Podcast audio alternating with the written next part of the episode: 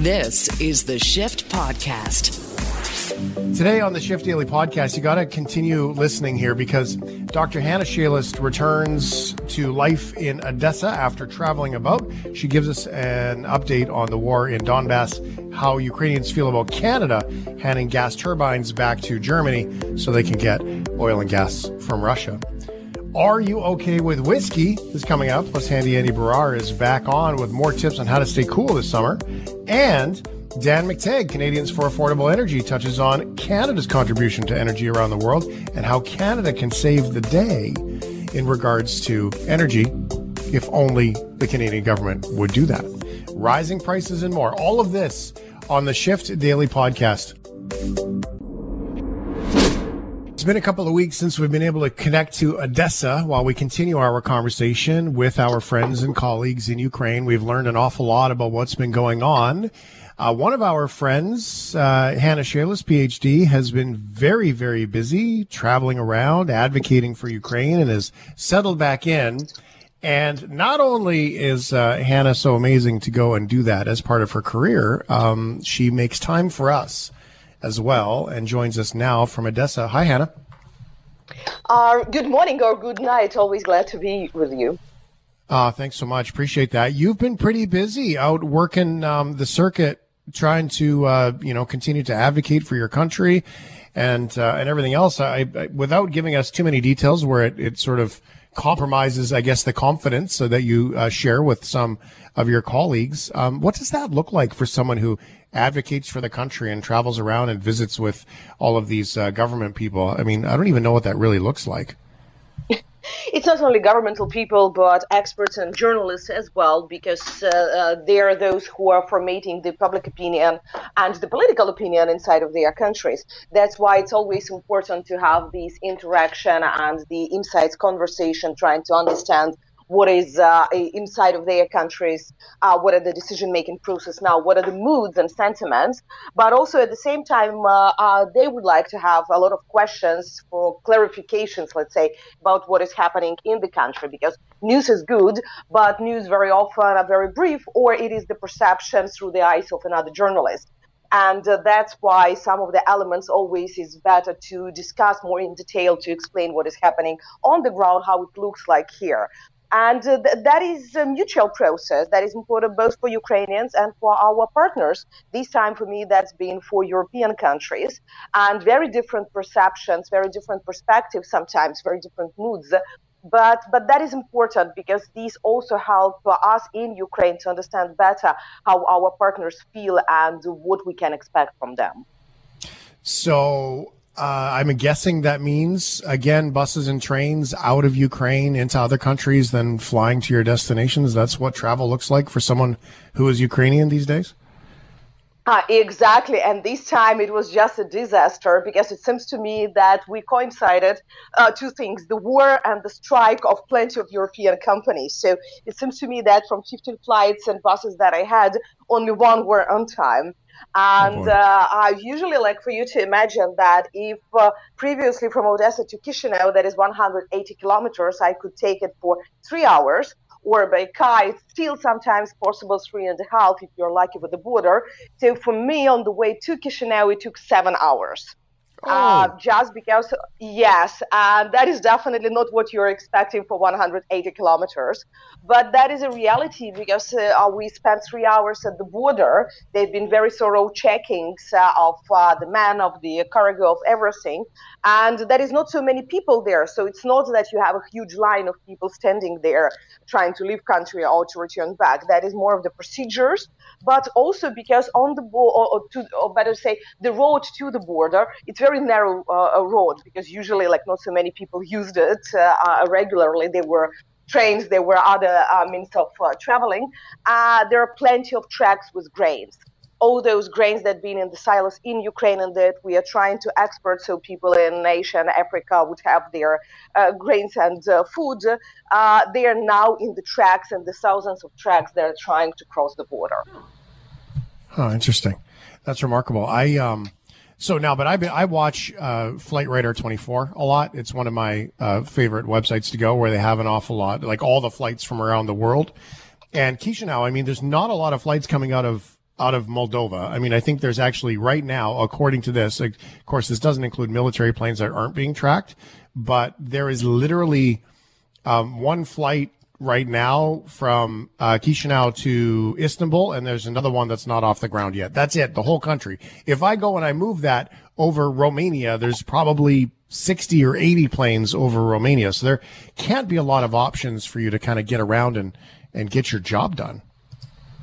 Uh, yes, it's not so bad. Let's say uh, they are like the average uh, small airport. Uh, they could have something like, I don't know, 10, 15 flights per day. So they have several uh, to Bucharest per day, several to Istanbul per day, Warsaw. So they have these main connection hubs uh, for sure.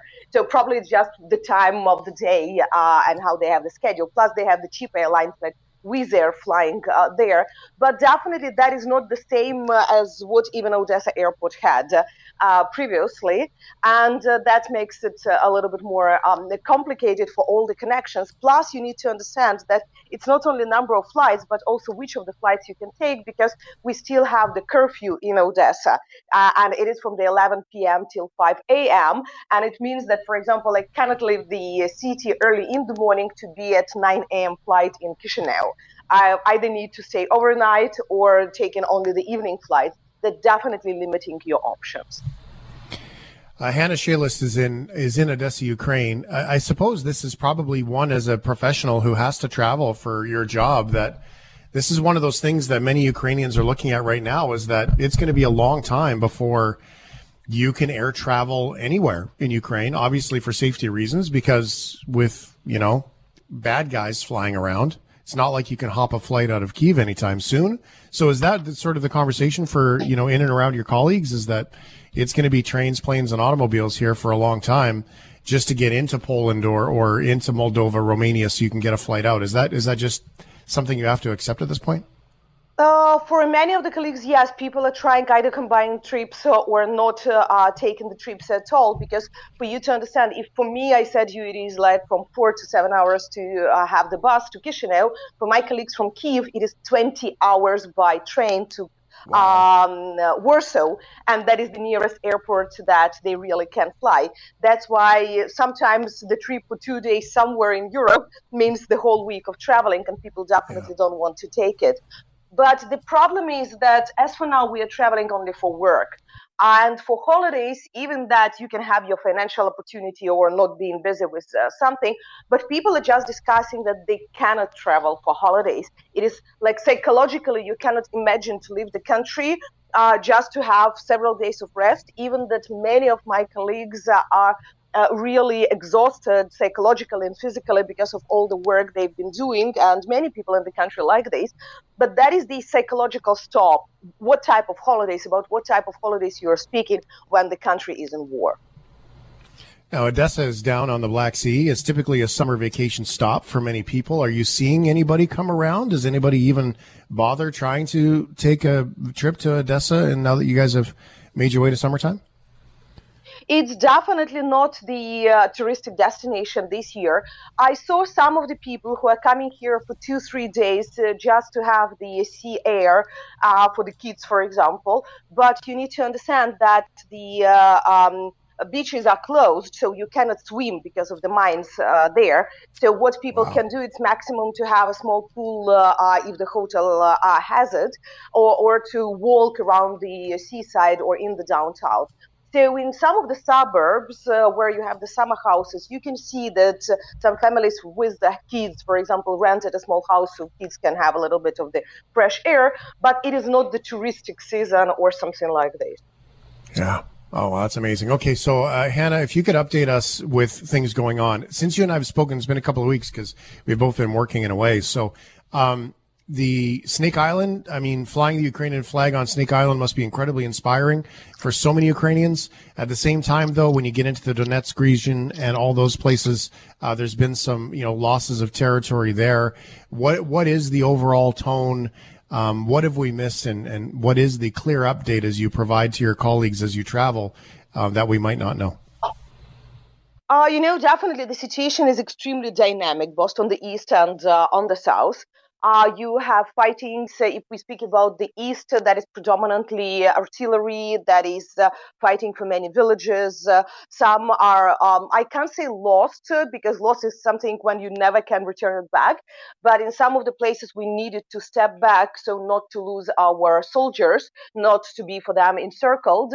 So it is the regrouping, it is the heavy shelling of the cities. Uh, my grandparents' town been shelled a lot, even that the previous months it was not under the the attack. But then you go to the south, and here you have Ukrainian counterattack in Kherson region. And uh, after we received HIMARS, uh, that is the uh, uh, high mobile rocket launch systems, uh, these long range systems that we received from the US, they appeared extremely successful uh, for the distances of, let's say, 70 kilometers, uh, and they are targeting now the stockpiles of Russian ammunition. And uh, for the last week, you had something like 13 huge stockpiles being uh, um, targeted. Uh, the last night in Novokakhovka, very important town on the south, it is the fireworks that been seen 10 kilometers around um, the town. so it's not only the Snake Island that definitely been very symbolically important place and strategically, but many other destinations where we are trying to advance our positions while we are waiting for the additional um, uh, weapons that are now on the way and that will help us to uh, push even more the Russians out from our territory. So there has been some damage that's been done with some of this new technology. I do believe the number was eight of those rocket launchers and everything else. Um, asking for more, I think it was really a great quote that I, I had read about um, you know, we, we have we have eight. We've done a bunch of damage. There's four more coming. That's great. We need eighty. And what? Uh, yes, know, ideally, that's because working in the favor, I guess. Uh, yeah, the, the, the good thing is that they are highly mobile. So uh, uh, they're coming, they are uh, shooting, they're uh, going to the different destination. But at the same time, when you understand that the front line is 2,000 kilometers, you definitely need more of this type of the weapons because they allow to save lives of the soldiers, so they would not come very close to the uh, enemy but at the same time, uh, what is good, they are very highly precise. So we can guarantee that we are not targeting uh, any of the critical infrastructure or something that should not be, not to have the collateral damage, first of all. And the second is that we understand that we cannot target everything. That's why Ukrainian command decided to target stockpiles, because if you don't have weapons, you're not able to uh, fight, and there are less possibilities to attack Ukrainian territory. That's why the more we have and the more we will be able to target of these stockpiles, um, the uh, more advanced position we will have. Now, that technology has a big impact on everything that's going on, that's for sure. But another big impact, of course, is energy. Hanna, the conversation about energy as, uh, you know, they're looking forward to the fall now. There was some stern words from Ukraine for Canada by returning turbines, pumps to, uh, that were out for repair to Germany so they can pump energy from Russia. But at the same time, a bunch of Germans, uh, you know, that's going to be a pretty cold winter if they can't heat their houses. What's the conversation about Canada in Ukraine? Um, you know, definitely the Canadian decision to return back this turbine uh, being quite worrying. And it's not about uh, Canada per se. It is about the possibility for Russians to manipulate uh, with the sanctions and to uh, press uh, the nations who've been very strong uh, with the sanctions policies, like Canada, to uh, withdraw some of them, to set back. And, and that is very dangerous because Russians are very good with manipulation uh, in the politics. But if we speak about the, uh, Germany and the situation there, on the one hand, we understand perfectly what does mean the severe winter or the prices for the energy, we are paying the same. And uh, previously, Ukraine paid higher prices for the energy than uh, um, Germany. The prices for them were better. But you need to understand that when some countries been uh, um, trying to resolve the situation, for example, searching for the alternatives, France and Italy had negotiations with the uh, um, northern African countries with the Qatar to receive alternatives. Germany was doing nothing. They decided that they have very good uh, deal with the Russian Federation, that they have Nord Stream one and two, so why they should care about it, and that Russia would never use uh, gas as the energy weapon. Uh, de facto, Russia have already used it several times. Um, uh, gas supply as energy weapon. They twice uh, just switched off uh, supply to Ukraine in the mid of winter. I would even say on the first of January, literally in the New Year night. and uh, Germans didn't learn the lessons, and that is the question why. So probably for some countries, they need to have uh, um, the crisis uh, to have a better understanding uh, that they need to make proper decisions and to calculate their risks, not waiting till the very last moment. Well, yeah, Germany's been at the top of that conversation, haven't they, all along here? Um, well, I, you know, I'm glad that you're, um, that you're, everything is okay. I'm glad that, you know, as everything continues for you, I, I just, I guess I wanted to sort of just leave a bit of an open microphone for you, Hanna, as we do, um, to, you know, how are you doing? And, and it's been a lot of work. You've worked incredibly hard. I've learned this about you. You work very, very hard. And, um, and as I was, we finished our conversation. Uh, I went to bed. I woke up the next morning, turned on the BBC, and there you were. So you are literally working very, very hard. Um, how are you doing, and, and what do we need to know that we haven't we haven't been paying attention to? Uh, you know, I would like you also to pay attention to the resistance of the uh, common people at the uh, occupied territories because we are talking a lot about weapons, partners, uh, soldiers. That is extremely important. But also, uh, what is increasing now it is the local resistance. For example, in the Kherson region, in the Zaporizhia region, a few days ago, it was a fantastic article by David Patrikarakos for UnHerd.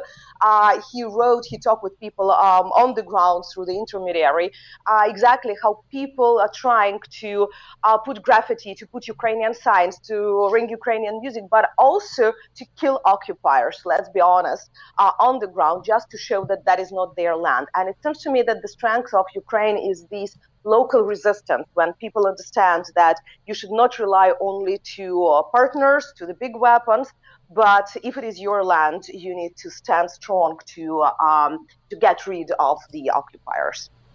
Yeah, it's amazing. It's absolutely amazing. Well, thank you very much for your time and for fitting us in with all of this stuff. The insight is just quite remarkable. What I, what I think what I'm learning here, um, Hanna, is that you know you've traveled a couple of times now, but you've also shared some of your network of people with us, and and the amount of people. Uh, I mean, people that are fighting literally with Molotov cocktails on the front lines, literally. And then there is this massive army of people in the background that are working tirelessly every single day, up and down, day and night, travel, you know, all of these hours on trains uh, just to get out and continue the conversation. And, and that's inspiring for me. I, you've taught me that. So thank you. Thank you. This is the Shift Podcast. It's time for us to get into Are You Okay With? Are you? Are you? Are you? Okay. Okay. Okay. Are you okay with? 877-399-9898. That's the phone number. You can let us know if you maybe agree or disagree. What are your thoughts on these topics we have for you? Are you okay with whiskey? Whiskey? Oh, yes, absolutely. I am a fan does of whiskey, the make whiskey. you older? Whiskey, uh, oh, I don't know, because make drinking is whiskey makes you feel like more badass. It's just like a proven fact. I was watching The Crown, and Princess Margaret was offered a drink, and she just goes, "I'll have a whiskey," and she just immediately was cooler. That's the whiskey effect. I didn't try whiskey until I went to a tasting with my dad, and it was kind of one of those things where I forced myself to like it. And, but by the end of the night, because I had a couple, it was delicious. And ever since then, seventy dollars every couple of months for a nice bottle lasts for usually like six months. Yeah, Yeah. worth it. Six months? Wow. Yeah, probably usually. Six days. okay, ready for some Irish uh, trivia? Okay. What is the fastest declining? Uh, not Irish. What is whiskey? What is the um? What is the fastest declining whiskey in the world in popularity? Uh, probably Jameson. Well, not like a brand. I'm a sort of meant from a place. I guess I wasn't clear. By the way, read my mind, will you? Oh, it's, I'm sorry. I don't. I, me, me, me. Uh, so, so fastest declining whiskey market, like, uh, Yeah. I would say probably uh, the U.S. is making a lot of them. Yeah, that's Canada Kentucky has a couple of them. Uh, Canadian rye whiskey. Yeah. Yeah, I would guess. I I would guess Ireland because Scotland is still such a strong Scottish uh, export. Irish whiskey is up like a thousand percent in sales, and Scotch is way down.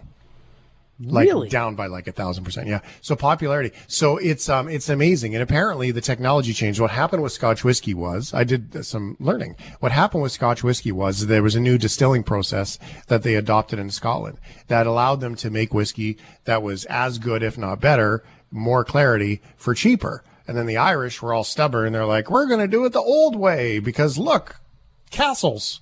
And then, um, they continued to do it that way. And what's happened is, is that as um, some of the smaller distilleries have started to produce, that Irish whiskey has skyrocketed in popularity and is the fastest growing spirit, I was told, um, fastest growing spirit in the world is Irish whiskey. I never would have I never would have guessed that. I mean, there's so many it's one of those drinks where it really changes depending like the the the main foundation of it is pretty similar, but everybody likes to do it differently. And to the Scottish credit, I as, as far as I know, they still do this. My favorite whiskey, which comes from Brook- Bruichladdich, which is in the f- far north of Scotland, like on an island, um, they still uh, do it how they made it in the 1800s, and they know that the I don't know what the distillery like the big tanks are called. They have a special name, but they know that it's full because they have a broken meter stick ruler inside of it, and when it fills up all the way, it floats to the top and rings a bell that's literally attached to a string. Wow, So they still do it that way because they're like, why would we need to install technology? The bell works fine, which it does. So there are still people doing it the old school way, uh, but interesting. Huh. There's um, Never would've guessed. it's neat. They've uh, there's all kinds of cool stuff. They used to tax whiskey and how much the Yep. whiskey was being distilled, but then they would also hide whiskey so it wasn't taxed. But then their sales were way higher than what they were being taxed on. So they actually have these these vat pumps that pump from these distill like a triple distilled whiskey that goes from one, two, three in the vats, and then um, it has these three things and it measures it as it goes through, so it all gets taxed Cool. properly. Like it's neat what they've they've come up with and some of these rules, and it's so simple and so old, and not even the, I mean the maturation process. Was we need to learn more about the whiskey, right? I'm working on that. I'll just tell you All right. right now. I I may be working on something like that. Some people love whiskey to an annoying degree. Ryan just likes the most expensive whiskey you can buy. Have you ever run into someone who thinks they're bitter than you because they like whiskey? Canadian Trevor Wallace has a pretty good impression of those types of whiskey fans. I don't drink whiskey to be better than everybody. I drink whiskey because I am better than everybody. I love bourbon because of how smooth it is. What is this? Only aged for two years? Get this toddler out of here. Somebody call daycare. This one gives subtle tones of cedar oak, burnt BMW leather seats, and swinging at the bouncer. No, you can't smoke in here. Whiskey for me isn't even about the taste. It's about how much memory can I erase. Hopefully everything. I sent a lot of bad messages to good people last night. You ever drunk text Papa John's? He responds. That's pretty funny, actually. Right? Uh, yeah. I like that. Uh, okay, so that's fun. But whiskey is amazing in moderation. The taste, the flavors, the the barrels that it gets matured in, everything from you know other whiskey to wine, you name it. It's cool. The the fact that it has been um, what is that word? Prived. So, Proved. Is it up? Proved. Oh, uh, the, this fact has been proved by a distillery in New Hampshire that is helping to get rid of an Oh, invasive species. What have you done? Uh, it's the it's the typo script. I haven't done that in a long time. Oh my! Yeah, I didn't. All right, let's do You want me to tell you? Okay, this is what Hit it the is. So whiskey's amazing in moderation, can be distilled for a good reason. It is a fact that has been proven by a distillery Mm-hmm. Proven. in New England, not New Hampshire, prived. that is helping to get rid of an invasive species of crab by turning the crabs into whiskey. A New Hampshire distillery is serving up something new this summer crab flavored whiskey. Tamworth Distilling is partnered with the University of New Hampshire to create Crab Trapper. The whiskey features the flavor of green crabs. It's made with a bourbon base steeped with crabs, corn, and spices. The limited edition bottles are available on the company's website for about $65 each. Mmm. Yummy. Would you try it? Nope. No. That from CB, CBS Boston. I wouldn't because it's bourbon. I don't like bourbon. I don't like the corn. Okay, yeah, yeah, bourbon. Yeah, okay. I feel, I feel, I feel on the bourbon front, but you have to, in order to be Kentucky, like you have to be from Kentucky. Like you can't. There's some amazing whiskeys that are from Yeah. just outside um, Kentucky that they can't be Kentucky. They can't be bourbon. There's all kinds of rules. Uh, each bottle of this crabby whiskey uses about a pound of green crabs, and the distillery describes it as a thinking sipping drink. I think they missed the marketing opportunity there, right? yeah, be I like think so it's- too. it's a thinking sipping drink with like a pinch of something, right? Like they, like why do they? A like pinch it's got of a bit of a bite to it. Yeah, you know? yeah, made with the finest crab apples. like stuff like that. Oh well. You'll come out of your shell as you drink this. Ooh, right, Ooh. right. This is the Shift Podcast let's get started with Handy Andy Baryer and find out what his advice is going to be.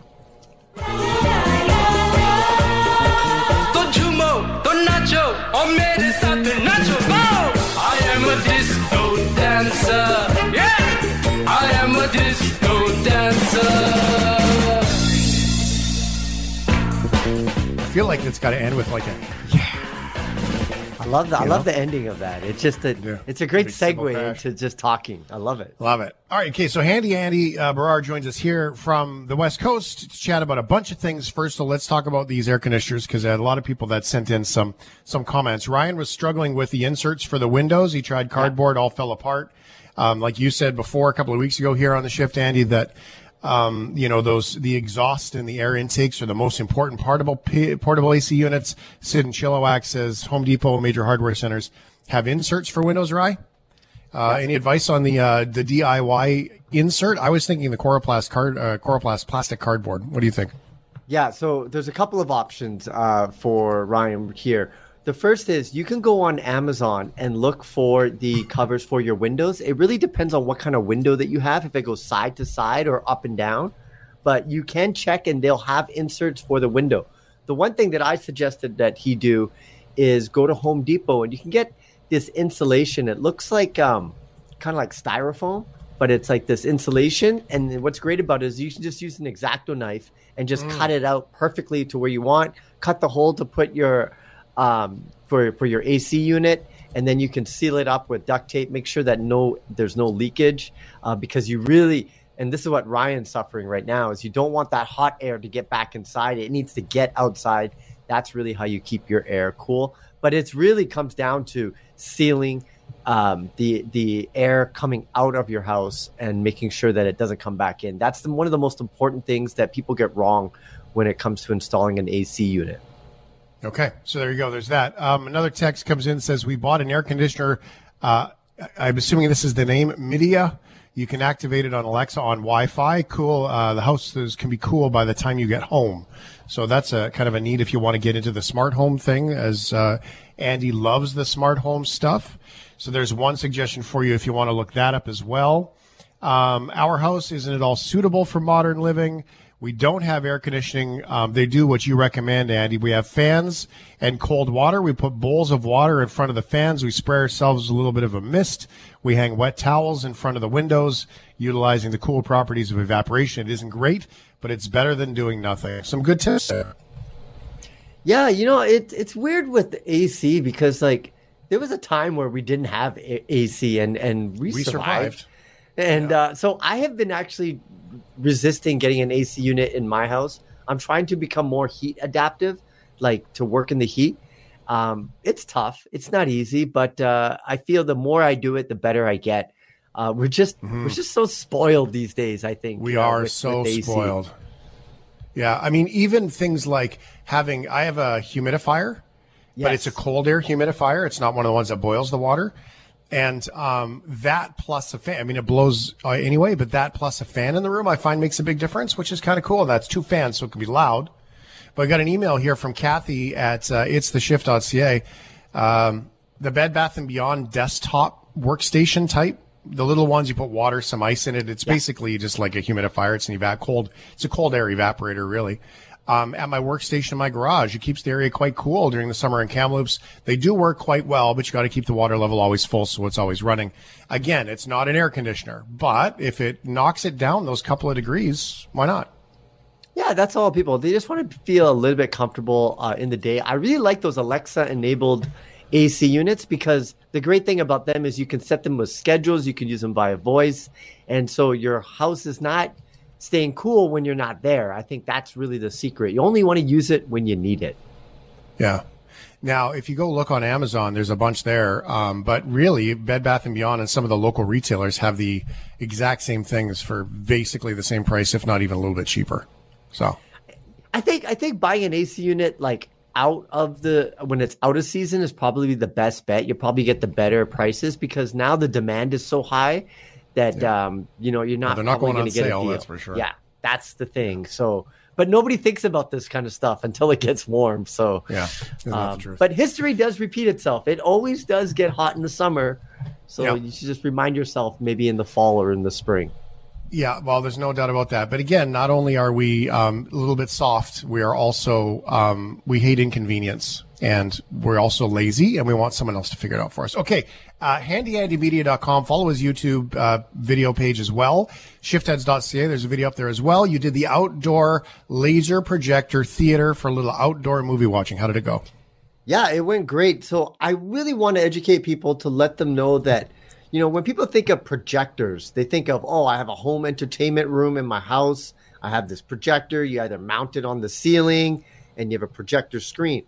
Well, a lot has changed in the last couple of years. And what they've created are what called portable projectors. These things are relatively small. They can fit in, in like one hand. The one that I reviewed is from Epson. It's about I don't know, the size of a of like a square little box. And the cool thing is it has everything built into it. It's like a little Swiss Army knife of a home entertainment box because all you need is a white wall. You grab this projector, it's super small, it's portable, you just plug it in. It will automatically adjust the focus, the keyframing, it does it all automatically.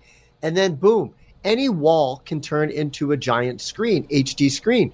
So I had up to 150 inches with this projector.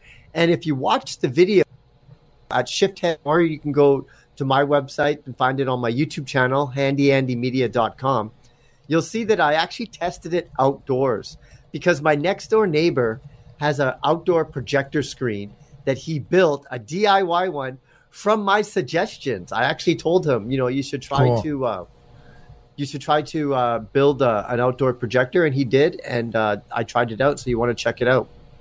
Okay, wicked. So um, that really is kind of neat because you know how many times you're trying to find things when it's cool. We just talked about it being hot in the summertime.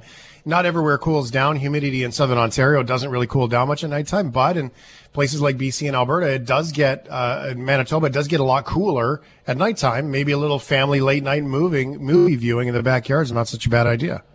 Yeah, and the thing I like about this is instead of buying a TV, and say you have like a game room, you could use this like during the winter time indoors, and then when it gets hotter, you take the projector and out. You know, you don't do that with your television, so it makes sense to have an entertainment device that you know you don't even need to mount it. You just all you need is a wall. Like, don't put shelves on your wall. Leave Some the wall use a sheet even, like if outside, whatever. Use a white sheet. You could use a sheet. You could put it on your garage door. Basically, it's just a light wall. Um, and the kids will love it because it has HDMI. They can even take their game consoles and start gaming uh, in the backyard. So it's something that I think a lot of people should consider now.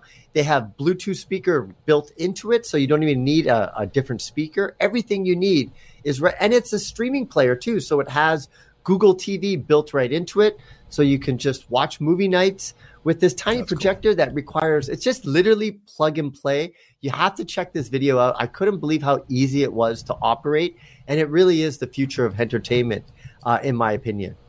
Did you have to send it back, or can you accidentally lose it? to Nah, a friend see, in Calgary. No, they keep making me send all these back, and uh, That's so I, I'm stupid. I know, and I'm such a fan of them. I'm like, wow, like this is this is big. This is a big deal. Like a lot of people that are gonna buy a TV, I'm like, why? If you live in an apartment building, why don't you just buy one of these? Take you go to a party, take it with you, you know. And the cool Mm-hmm. thing is, it's a Bluetooth speaker as well. So when you're not using it, you can still stream your music on it. So it's kind of like a Swiss Army knife. It's a multiple use device for home entertainment. Um, this one's not cheap though. Thirteen hundred bucks roughly. About that. Yeah, so this is the only problem with these portable projectors is the price. I think they need to get under a thousand dollars for people to start buying them. Samsung had another one that I reviewed that was really, I really liked it, but the price, it's just, this is what happens, Shane. New products, the price is super expensive. You have to wait a couple of years, more competition, and then the price will go down. There is an older version called the EF11, um, and Best Buy, Staples, they all have it though. If you want to check it out, give it a little look. Go and uh, Yes. take a run at it. And so the one thing that I recommend if you're looking for one of these portable projectors, make sure the legs on them are adjustable because for this one, I'm I'm one of those guys, Shane. If I put a shelf up, it has to be perfectly straight and level. And so when I'm making this screen, I couldn't get it perfectly straight. So I was using like beer coasters and all these things to try to to even it all out. So um, if you do get a portable projector, make sure the the the feet because this one I couldn't adjust the feet, so I was propping it up with a bunch of stuff. Uh, that's what you want to look for in a portable projector is adjustable feet, so you can get that perfectly straight image. Awesome. Lumens is what you look for. That's the brightness. And then you also want to look at the resolution because I did buy a cheap one for my daughter for her room and most of them were like 720. And then I found one that was 1080 and it was, it's a nice little like debranded cheapo from Amazon. Worked well. So read the description is what I'm saying before you buy. Yeah, lumens. You want at least a thousand lumens. Um, That's the brightness, and that's the thing is these projectors. Like the bigger the screen you make, like you can push it back, and the screen will get bigger, but it gets less brighter. So you have to make a compromise. You can't have your cake and eat it too with these projectors.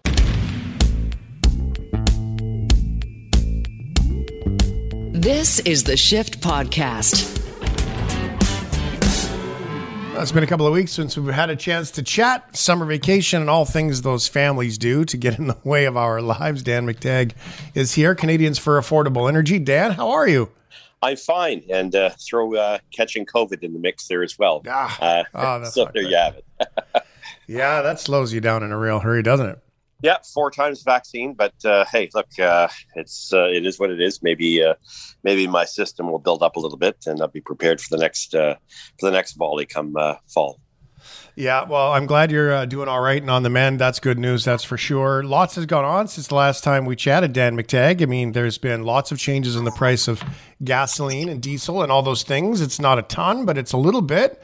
And um, there's been some geopolitics, so that kind of falls into your your world for Canadians for affordable energy and your uh, retired world of the the MP thing. So, um, which where do you want to start? Let's start with the price of gas because that puts this conversation right in everybody's laps. Um, I guess it's been a while since we chatted, so maybe you could just kind of update us on the status of of all the things. Summertime driving is here.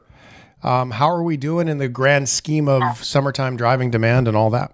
Well, predictably, we did hit two dollars a liter, and a little bit more on average. It's come down a little bit, but all this really is a symptom of the reality that there is a global energy crisis, and uh, we have talked about this many, many times. Warned about it last year, warned about it in the fall, warned about it in the spring. We talked a lot about uh, shortages of nitrogen, urea that would lead to higher grocery prices, food prices. That's happened as well. I'm going to start to um, choose winning numbers for the lottery uh, because I seem to be on a bit of a roll here. Not for the right reasons, though. And uh, make no mistake, uh, behind all of this, in two words, green policies have brought us to this point. And uh, it's going to continue to be very painful for Canadians as they have embraced a, uh, an idea, a narrative in this country, uh, advocated by a good number of politicians, usually on the center left uh, but who constitute the so-called progressive wing of the uh, Parliament that uh, believe that uh, you know increasing um, uh, prices, taxes, burdens on the oil and gas sector at a time in which the world needs more Canadian oil, more Canadian pipelines, more cleaner Canadian fuel to drive the reality of the economy before us. Um, we still have a good number of people, I would say the majority, who uh, are completely oblivious to the damage that they're inflicting not just on Canadians, but on a on a world. I've had an opportunity to meet with parliamentarians of several nations, European nations, all scratching their head, wondering why Canada can't get more natural gas and oil to the rest of the world, having the third largest provable reserves. And so it's uh, beyond the the the shock uh, of a nation like ours that can't. It comes the answer won't.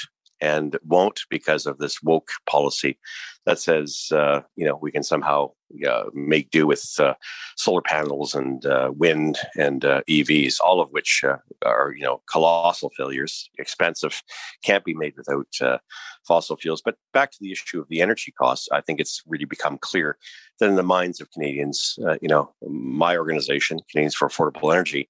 Um, is now, I think, very clear, clearly the main thrust of, of of concern in Canada.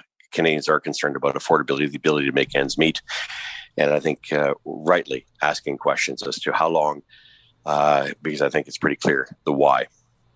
Yeah, uh, it's tough.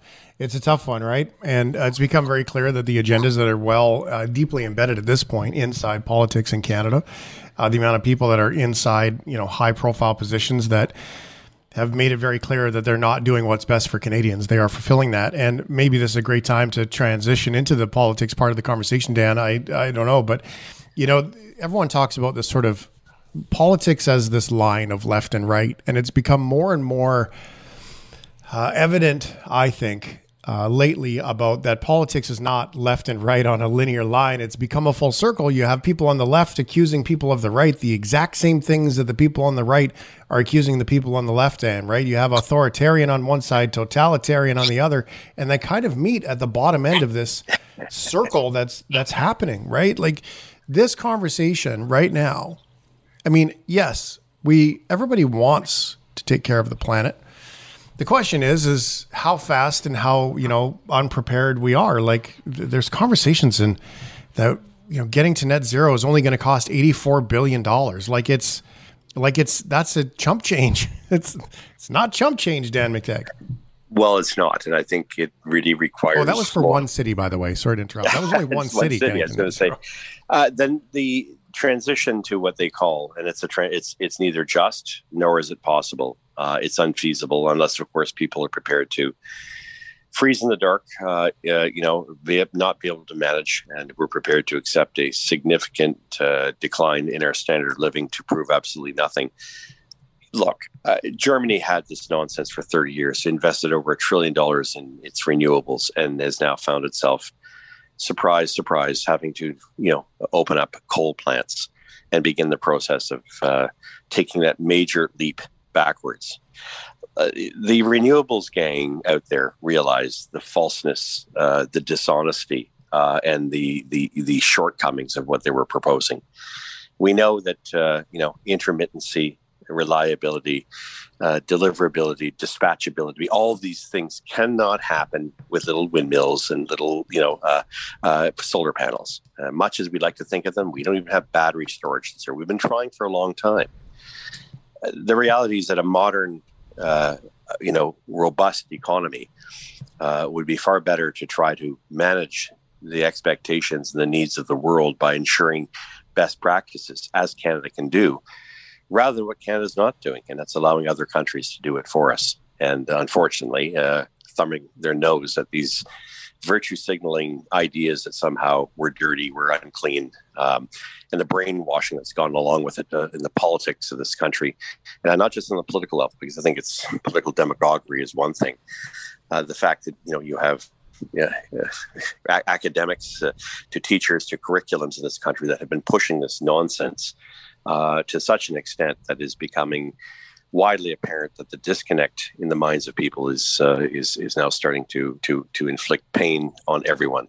Uh, this is a needless um, recession that we're about to uh, to see, and it has a lot to do with a, a decline in our standard of living, not because we are excessive or we, we don't care, but because in fact we've denigrated the very thing that allows us to to prosper and to be the country that we are and to have managed, despite uh, you know significant uh, geological uh, you know challenges we've managed to make of Canada and, and, a Nordic country like ours a livable, hospitable, prosperous place.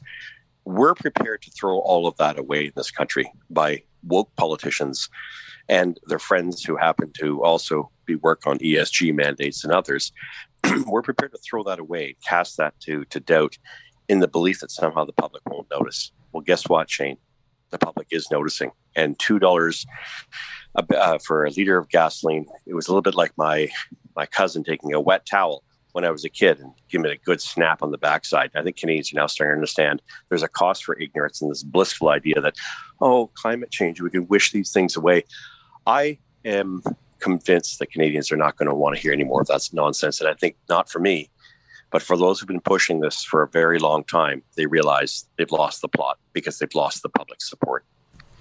Well, they got the uh, the price of uh, money's going up, right? Interest rates expected to go up again um, for the second time in like six weeks this Yep. week, and so um, so that's obviously evident. But you have the finance minister minister here in Canada. I mean, you are a Liberal MP. You have been there, sitting in the chairs. You have been been in the conversations when they're talking about you know the the cost of things today and and the price of oil and and the response becomes we understand this is hard on Canadians but this is a good reminder how we need to get free of oil and gas. So da da da da da right? Like and and politicizing this I suppose it's going to happen on all sides. There's no denying that. But it seems to me to be so detached from these hardworking Canadians who are literally working their butts off every day, squeezing out one extra Mr. Noodles packet, right, for the weekend. Yep. And and more people are like that than we realize. And and then to hear on the radio and on TV that this is a good reminder that these high prices are good because it will remind us the importance of getting off of these things. like they don't think the price of electricity is going to skyrocket if they were to flip the switch today. I mean, it's mind blowingly detached. Dan, how do politicians become so disconnected from any point of A, reality, and B, the people they truly are supposed to represent? when they get their talking orders from you know the World Economic Forum. I mean, the reality is that uh, uh, Chrystia Freeland showed up in Brampton, where the Liberal NDP coalition got a shellacking a month before in the provincial election. These are people uh, of many backgrounds. My wife works there. Uh, she, that's co- community I've been most familiar with. When a diesel truck driver has to pay a dollar to run his truck or her vehicle one kilometer, a hundred dollar a kilometer, you know you're in trouble because you've basically despoiled the ability for people to make ends meet. And when these same individuals can't make ends meet, and they have fixed contracts that don't allow them to increase the you know the cost of energy by 30 40% which is what we've seen 48% year over year. Certainly doesn't take into account the anticipated increases with the federal government's ridiculous mindless brainless carbon tax. That's the first one. And then the second one the clean fuel standard which they had the un, you know, unmitigated temerity uh, to to to put forward.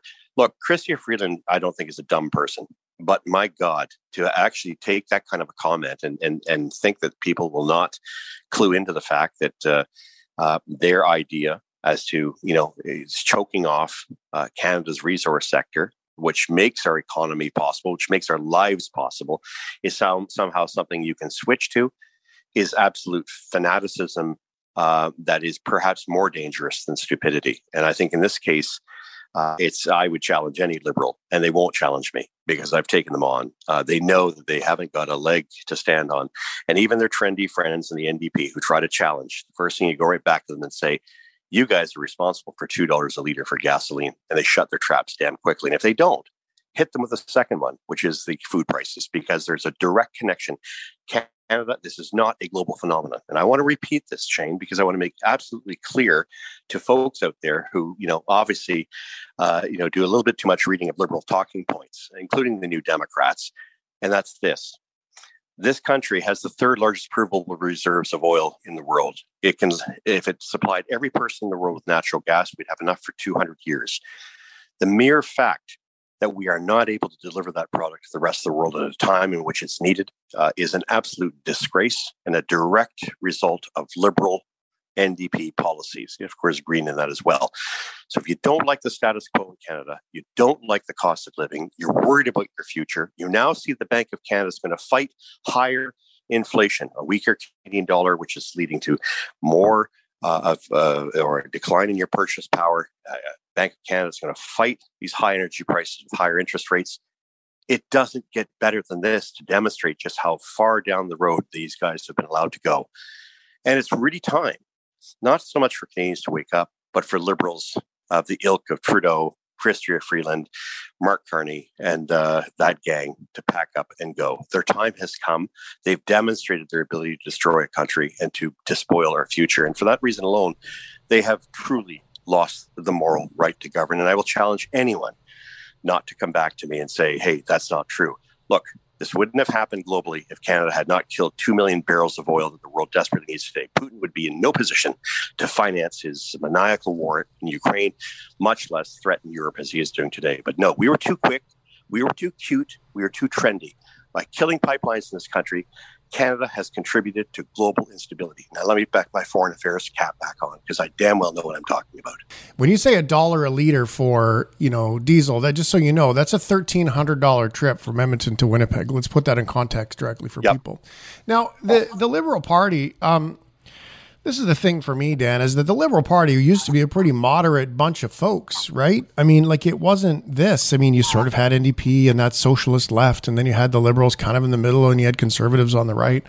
And it, I think one of the things that we need to have Canadians understand is that this has all shifted, right? Like it's not the same party that you knew even 10 years ago, um, let alone 20 years ago. And the, what they represent is a misnomer. And I say that because of the fact that we often compare um, in this, you know, Twitter conversation, the, these lefties and these righties, and everyone Yeah, yeah. accuses everybody of the same thing, which is ironic to me. But the um, it's not that anymore. It's really not. It's not just No, it's the a cult. same old. Yeah, it's it's, It's a cult. Yeah, it's changed. And it, it changed dramatically. And I would say it happened in 2013 and 2014 because I can tell you every liberal wanted me to run again in last in that election up to 2015, up to 2014. And then three things changed. One, their energy policy, their social policy, and their virtue signaling kicked into high gear. Wherever it started, wherever it began, it's pretty clear that there was a design that had come out that uh, Justin was simply going to be the, uh, the the water carrier for this. But it uh, it led Canada to a very pernicious, divided, psychologically divided country. Uh, the polity of this country is badly broken, and I'm not sure it can be. It, it won't be identified on provincial versus federal lines because I think those are old structures of another era. It is in in the minds of Canadians. The sense of alienation is uh, is very much a, a psychological one, and one that uh, believes that, uh, in many respects, those governing this country uh, aren't just uh, representing their interests; they're actually, uh, you know, anathematically working against the interests of uh, of a good number of hardworking Canadians who uh, have no beef, no quandary, no quarrel, want to do better for themselves, but are being told constantly by an interventionist state that as to what they are going to eat, as to what they're going to use to heat, and of course how they're going to manage their their lives in the future. And it uh, it's this kind of, and you referred to it earlier, totalitarianism, authoritarianism. It is this uh, this this government of diktat that I think has uh, me worried that this is more than just a question of where these folks fit on the political spectrum, uh, to abandoning reason and rational discussion, and to try to find that consensus so necessary to the vitality of the of the of the unity of the country, unity of spirit, not just unity in in, in our political outcomes. So yes, am I concerned? You're damn right. Uh, do I think it's going to take something to push back? I think that's already happened, and unfortunately, the the thin edge of the wedge is always the price of energy. I knew sooner or later this would happen, and it's it's it's still unfolding as as we we speak.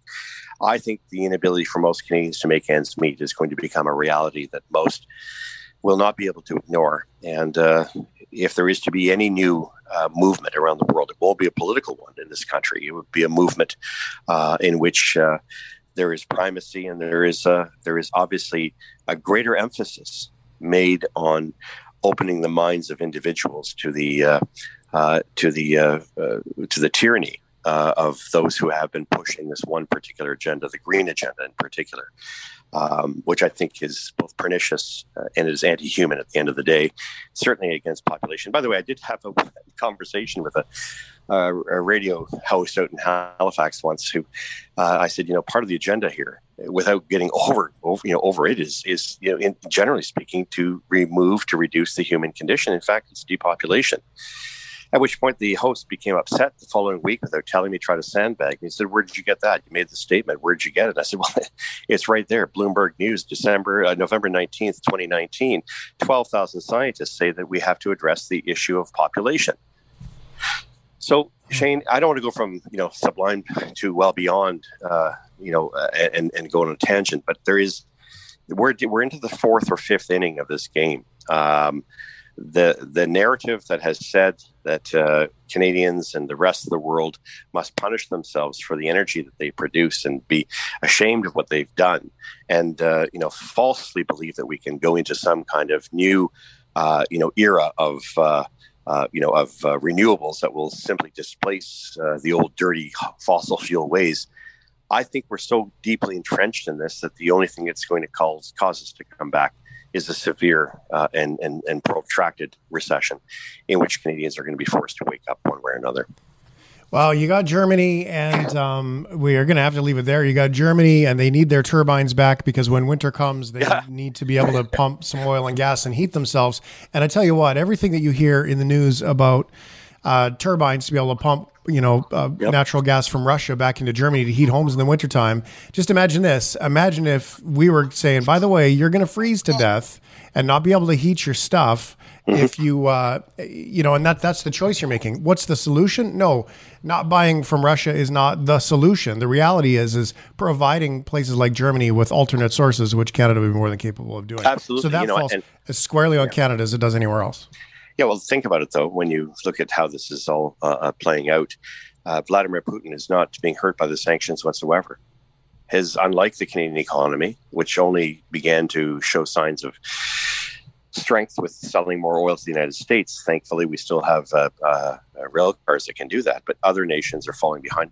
Vladimir Putin's balance of trade, uh, you know, his account deficit is actually in, in, in positive. Our attempt at trying to derail him has been completely lost. And now we have this week Joe Biden on bended knee going to you know yet another uh, country with a great human rights record to beg them for more oil, even though his country is sitting on millions of barrels that he refuses to allow to be developed. It is right is wrong, wrong is right, and it's uh, the world is upside down. But I think a good, unfortunate uh, e- uh, period of economic pain is going to resolve this one way or another. Uh, unfortunately, Shane. Yeah. Dan McTeague, Canadians for Affordable Energy. Feel better, buddy. Glad you're here. Good to be here, my friend. It's been a while and look forward to more. Thanks for listening to the Shift Podcast. Make sure you subscribe, rate, and review the show and share with anyone you like. Get it on Apple Podcasts, Google Podcasts, Spotify, and CuriousCast.ca.